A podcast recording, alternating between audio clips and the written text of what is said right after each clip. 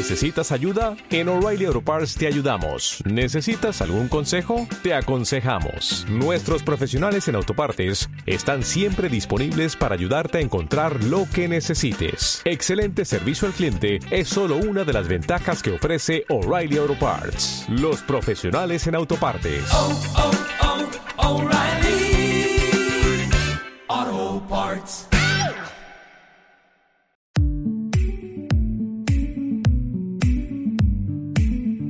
Cuando hablamos de tipos de periodización, suelen aparecer periodización lineal, periodización ondulante, que puede ser semanal, puede ser diaria, conjugada, también periodización por bloque. Como al final, lo que nos damos cuenta es que no existen los tipos de periodización. No hay un tipo de periodización u otro, porque si analizamos los tipos de periodización, la lineal, ¿qué es lo que nos dice? Vamos a ir subiendo de forma lineal, como su nombre indica, carga cada semana, pero eso llegará a un límite en el que no podamos meter más carga, ¿no? Cuando llegamos a ese límite, ¿qué hacemos? Reseteamos, ¿verdad? Porque no podemos seguir subiendo. Reseteo y vuelvo a subir. En ese momento que he reseteado, ¿qué he hecho? Una ondulación. He ondulado la carga y he vuelto a empezar una linealidad. Una progresión ondulante, ¿qué es lo que hace? Una semana fuerte y una ligera. Fuerte, ligera. Pero la siguiente fuerte, la idea es que sea más fuerte que la primera fuerte para producir una, una sobrecarga. ¿Qué es lo que ha pasado? Una linealidad. Y la conjugada, que como hablábamos, eh, si os acordáis, es la que decía de West y Barbell, que cada semana usaban una variante diferente y tiraban RM en esa variante, llegará un día en el que vuelvan a el primer movimiento para asentar un nuevo récord. Cuando han vuelto, ¿qué es lo que han hecho? Una linealidad. De tal forma que todos los tipos de periodización lo que hacen es que se basan en tres elementos de la periodización, que son la ondulación, la linealidad y la conjugación. Y que exista un tipo, entre comillas, u otro de periodización del entrenamiento va a ser que se caracterice más o menos por uno de estos elementos. Pero no existe como tal un, un tipo de periodización, sino son periodizaciones que se caracterizan o que se, eh, se, vinculan más a un elemento de la periodización u otro. ¿Qué tres elementos tenemos? Por un lado, la ondulación, que la ondulación son cambios en volumen o intensidad para exponernos a nuestro organismo a diferentes factores estresantes. Hago un cambio en la intensidad, semana, en, el lunes hago peso muerto pesado, el miércoles hago peso muerto ligero. El día ligero tiene más volumen, el día pesado tiene más intensidad. Un día intensidad, otro volumen. Y voy haciendo esa ondulación. La linealidad, que se produzca esa sobrecarga progresiva para que nos vayamos adaptando a estímulos. Esta sobrecarga progresiva puede ser en carga o puede ser en volumen. Semana 1, dos series de cinco repeticiones con el 70% de la RM. Semana 2, tres series de cinco repeticiones con el 70% de la RM. Aunque la carga sea la misma, ha subido el volumen. Hay una linealidad en ese volumen de entrenamiento. Y la conjugación van a ser los cambios para generar una nueva adaptación, lo que hablábamos de ese principio de la variabilidad. La conjugación va a ir de la mano con la variabilidad. Estos cambios pueden ser desde hago un día sentadilla con cinturón, otro día sentadilla sin cinturón, desde cambio sentadilla barra alta por barra baja o a lo que hace Huesa y Barber, que cada semana cambia algo. Un día meto una safety, otro día meto cajón, otro día meto cadena, otro día meto goma, cinturón, venda, mil variables que tenemos para hacer conjugación. Como vemos, todos los estilos de periodización van a tener, todos los tipos de periodización van a tener estos tres elementos. La lineal, en algún momento, cambiará el ejercicio, por tanto, se hará una conjugación o cambiará eh, que se, haremos sentadillas sin cinturón o cambiaremos algún aspecto técnico. En algún momento se incluirá una conjugación, se incluirá una, una ondulación y, por supuesto, una linealidad. Y con los, dos, los otros dos tipos, igual. Todos se basan en base a estos tres elementos. Y luego lo que vamos a ir viendo es cómo estos elementos se van, van a tener más o menos protagonismo, se van, a, se van a usar de una u otra forma dependiendo del nivel del atleta. En primer lugar, la linealidad. ¿Cómo vamos a jugar con la linealidad? En un principiante, La linealidad se va a hacer sesión a sesión, una linealidad diaria. ¿Por qué? Por lo que hablábamos en la primera clase. Un principiante simplemente por las adaptaciones técnicas, cada semana se hace más fuerte. Cada, cada sesión se hace más fuerte. Un principiante el lunes hace sentadilla con 30 kilos, el miércoles o el jueves es capaz de hacerlo con 32 kilos, porque ha adaptado la técnica, ha adaptado ese estímulo y es capaz de mejorar. Hay una linealidad semanal, eh, eh, sesión a sesión. Un intermedio ya necesita que pase un microciclo para que se, se produzca esa linealidad. Necesitamos ya, si hago los lunes sentadilla pesada, los jueves una sentadilla más ligera, hasta el siguiente lunes no vuelvo a incrementar volumen, carga o lo que sea para establecer esa linealidad, esa progresión. Y un avanzado ya necesita un bloque completo para que pase esa, eh, esa linealidad. Necesito un bloque entero para generar un incremento, ya sea en volumen, en intensidad o en lo que sea. Ejemplo, he hecho un 5x5 de sentadilla con, con 200 kilos y necesito hacer un bloque completo de volumen para poder hacer un 5x5 con 202 kilos. Necesito un bloque completo de entrenamiento para establecer una linealidad. Y los atletas élite, como hablábamos, para que se produzca esa linealidad, necesitamos o macrociclos completos o, eh, preparaciones enteras para poder mejorar algo en algún aspecto. Ya no solo que mejoren nuestras marcas, sino mejorar o establecer progresión en algún punto, porque son atletas de un nivel élite.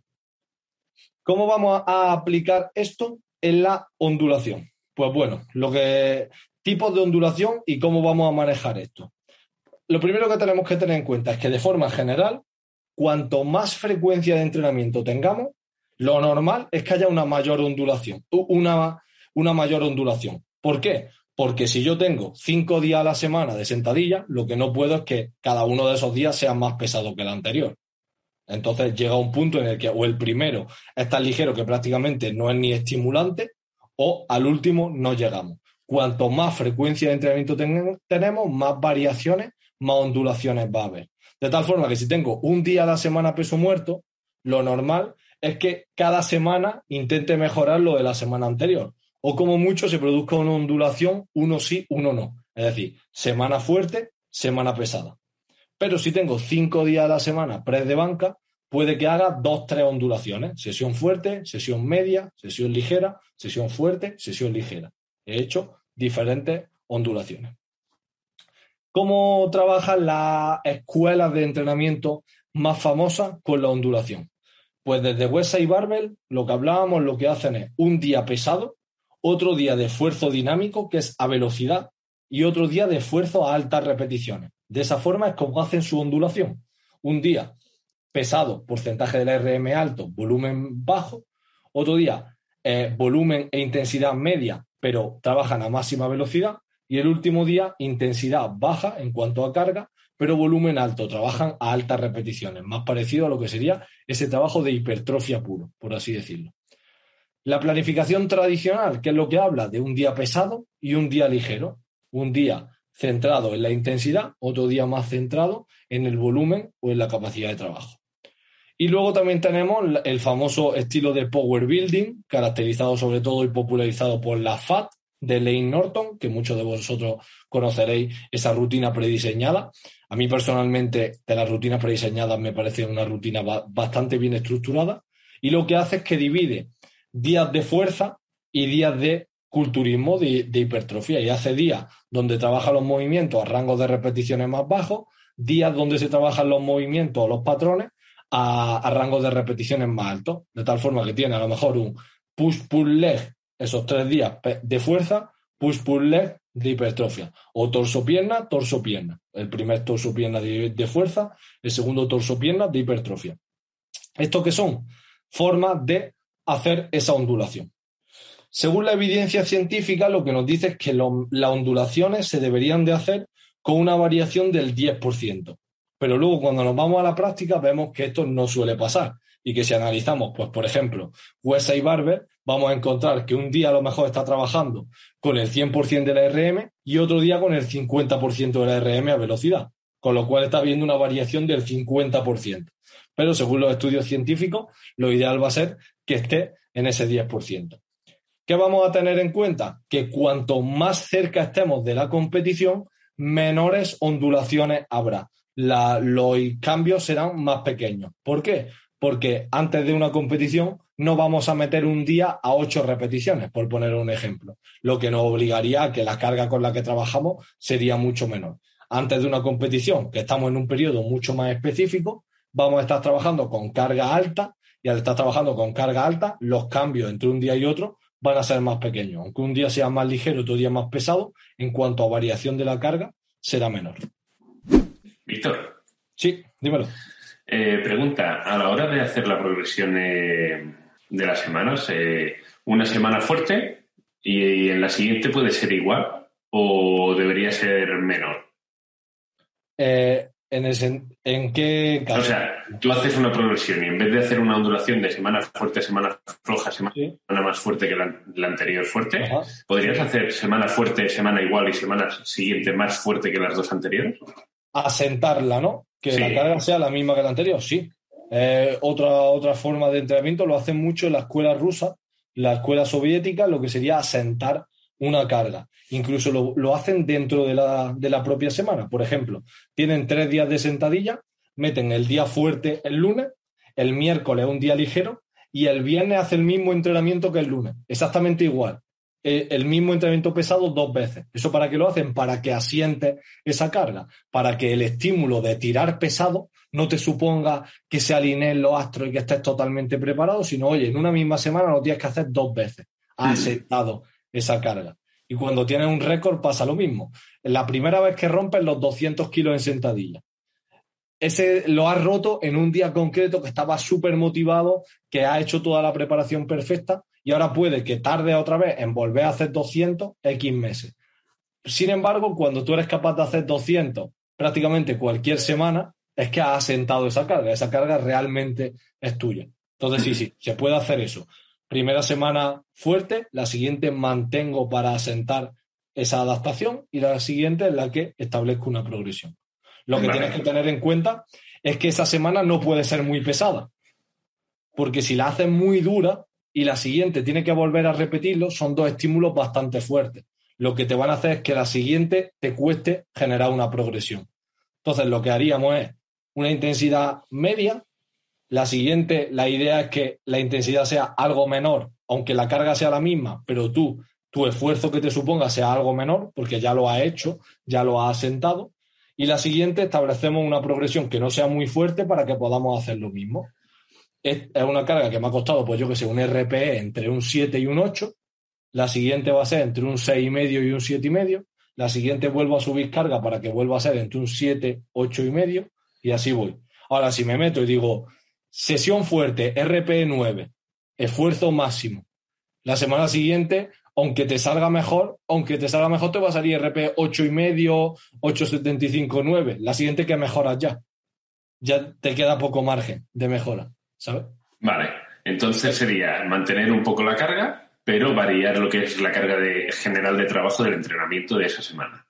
O, o incluso sea- mantenerla, pero por la propia adaptación, esperar que el atleta ese esfuerzo le suponga, eh, ese estímulo le suponga un menor Vale, esfuerzo. vale, sí. Vale, vale, vale. Vale, gracias. Nada. ¿Alguna duda más por ahora? favor. Sí, dime. Eh, has puesto en la diapositiva anterior que los principiantes tienen que hacer una. Eso, tienes que hacer una periodización lineal, los intermedios ondulante y tal. ¿Eso siempre es así? Ah, Porque yo, por ejemplo, porque Sí, yo, por ejemplo, yo qué sé, yo te digo que me entrenes y yo soy amante del peso corporal, ¿vale? Pero en power, en el powerlifting, mi nivel es cero, aunque ya tenga cierta experiencia entrenando a nivel de coordinación y todo eso, como he visto en clases anteriores, en el powerlifting soy novato, Ajá. ¿vale? Soy principiante, entonces haría, ¿me harías progresión lineal o no tiene por qué? Si tú, tu experiencia en el powerlifting es cero, al principio seguro que vas a hacer una progresión lineal. La cuestión es cuánto tiempo vas a estar en esta progresión. Tú, por ejemplo, tienes mucha experiencia en otros deportes. ¿Qué pasa? Que vas a pasar poco tiempo en, ese, en, e- en ese, eh, en esa escala de atleta principiante. porque de forma muy rápida va a mejorar tu coordinación y ya vas a tener un buen asentamiento de la técnica y ya vas a pasar a ser un intermedio. Entonces, ¿qué es la diferencia? En que tú a lo mejor estás, por decirte un número, ¿eh? Sí, sí. al azar, cuatro semanas en una progresión lineal y un amigo tuyo que no ha hecho ni tu deporte, que realmente es principiante cero, a lo mejor lo tengo 18 semanas en una progresión lineal. Ahí es donde Vale, va a estar entonces siempre diferencia. metes primero lineal y luego ya lo va pasar ya ondulante y luego ya o por bloques o, o tal. Vas avanzando según el nivel ya que tenga ya en el powerlifting. Claro, exactamente, exactamente. Segu- según ya el tiempo que necesite para mejorar. Como hablamos, el nivel va a ir de la mano con el tiempo que necesita mi atleta para mejorar. Entonces, que mi atleta necesita un sesión a sesión para mejorar es una tontería que le haga un ondulante, porque estoy perdiendo el tiempo. Si tú hoy tu RM es 100 y mañana puede ser 105, ¿para qué te voy a poner mañana 80? Te voy a poner Ok. 105 porque eres una esponja, coges lo que te doy. Ahora, si ya mañana tu RM va a volver a ser 100 o incluso menos porque te- estás cansado de la sesión de hoy, no te voy a poner 105 porque vas a fallar. Te voy a hacer esa ondulación. Y conforme vaya aumentando es que no va a pasar ni una sesión en la que tu RM ya se recupere, sino que necesito un bloque entero para mejorar tu RM. Y ahí es cuando programo por bloque. Perfecto, muchas gracias. Nada. Aquí al final, como veis, estamos intentando ir entrelazando todo lo que hemos visto en las clases anteriores con lo que sería la periodización del entrenamiento y, y esa parte más práctica. Con la conjugación, ¿qué es lo que veríamos? Eh, cu- ¿qué va, ¿Dónde va a haber más o menos conjugación? Pues mira, en el caso de un atleta principiante, se busca la especificidad, porque lo que hablábamos es que hay que replicar la técnica y tiene que aprender la técnica. Entonces va a ser muy específico. La conjugación que vamos a meter en este caso va a ser muy pequeña, pues simplemente meter un tempo, meter una pausa, una variante muy pequeña que vayan orientadas a que mejore su técnica. Luego, cuando tengo un atleta de un, de un nivel intermedio, la variación va a ir orientada a mejorar sus puntos fuertes. Porque os acordáis que este atleta intermedio todavía no tiene un punto débil. Todavía no tiene un punto débil asentado porque no tiene suficiente experiencia. Entonces, ¿qué es lo que le hago? Potencio sus puntos fuertes, porque sus puntos fuertes son los que le van a hacer un atleta más fuerte. Entonces, voy a buscar variantes eh, mediante esa conjugación que ataquen a esos puntos fuertes. ¿Qué es fuerte de tríceps? Un agarre cerrado en pre de banca. ¿Qué es fuerte de cuádriceps? Una sentadilla barra alta, por poner un ejemplo. Atleta avanzado, vamos a buscar atacar a sus puntos débiles, porque es ese eslabón débil el que le eh, está limitando las adaptaciones del resto de la cadena. Entonces, vamos a atacar ese eslabón débil. Que tengo un atleta que en peso muerto falla en el despegue, le voy a hacer peso muerto con algo de déficit. O que falla porque eh, pierde la posición al mitad del levantamiento porque pierde la posición de la espalda, peso muerto con pausa, por poner un ejemplo. Incluiríamos esa conjugación en puntos fuertes, en puntos débiles. Y luego un élite vuelve al estado inicial. Ya no tiene ni puntos débiles ni puntos fuertes que le limiten, tiene es un, eh, un atleta estable, completo, entonces lo que vuelve es otra vez a la especificidad, variaciones muy pequeñas que simplemente lo que hagan es que todo funcione a la perfección. Otra vez volvemos a meter a lo mejor una pausa, un tempo, pero ya no vamos a meter variantes raras. Y lo que comentábamos antes, conjugación es todo. Conjugaciones, te hago una sentadilla sin o con cinturón. Conjugaciones, ahora quiero que haga el press de banca mirando a la barra o sin mirar a la barra, que ya te cambia eh, ese control del levantamiento. O eh, zapatilla con tacón o con zapato plano. Todo eso es conjugación. Conjugación no es solo hago press de banca, agarre cerrado, agarre abierto o metiendo una barra especial, sino podemos llevar la conjugación a detalles muy concretos. Eh, otro detalle, cuanto más cerca esté la competición, menos conjugación. ¿Os acordáis de variabilidad, especificidad? La conjugación sería la variabilidad. Cuanto más lejos de competición, más conjugación. Cuanto más cerca de la competición, más especificidad, menos conjugación.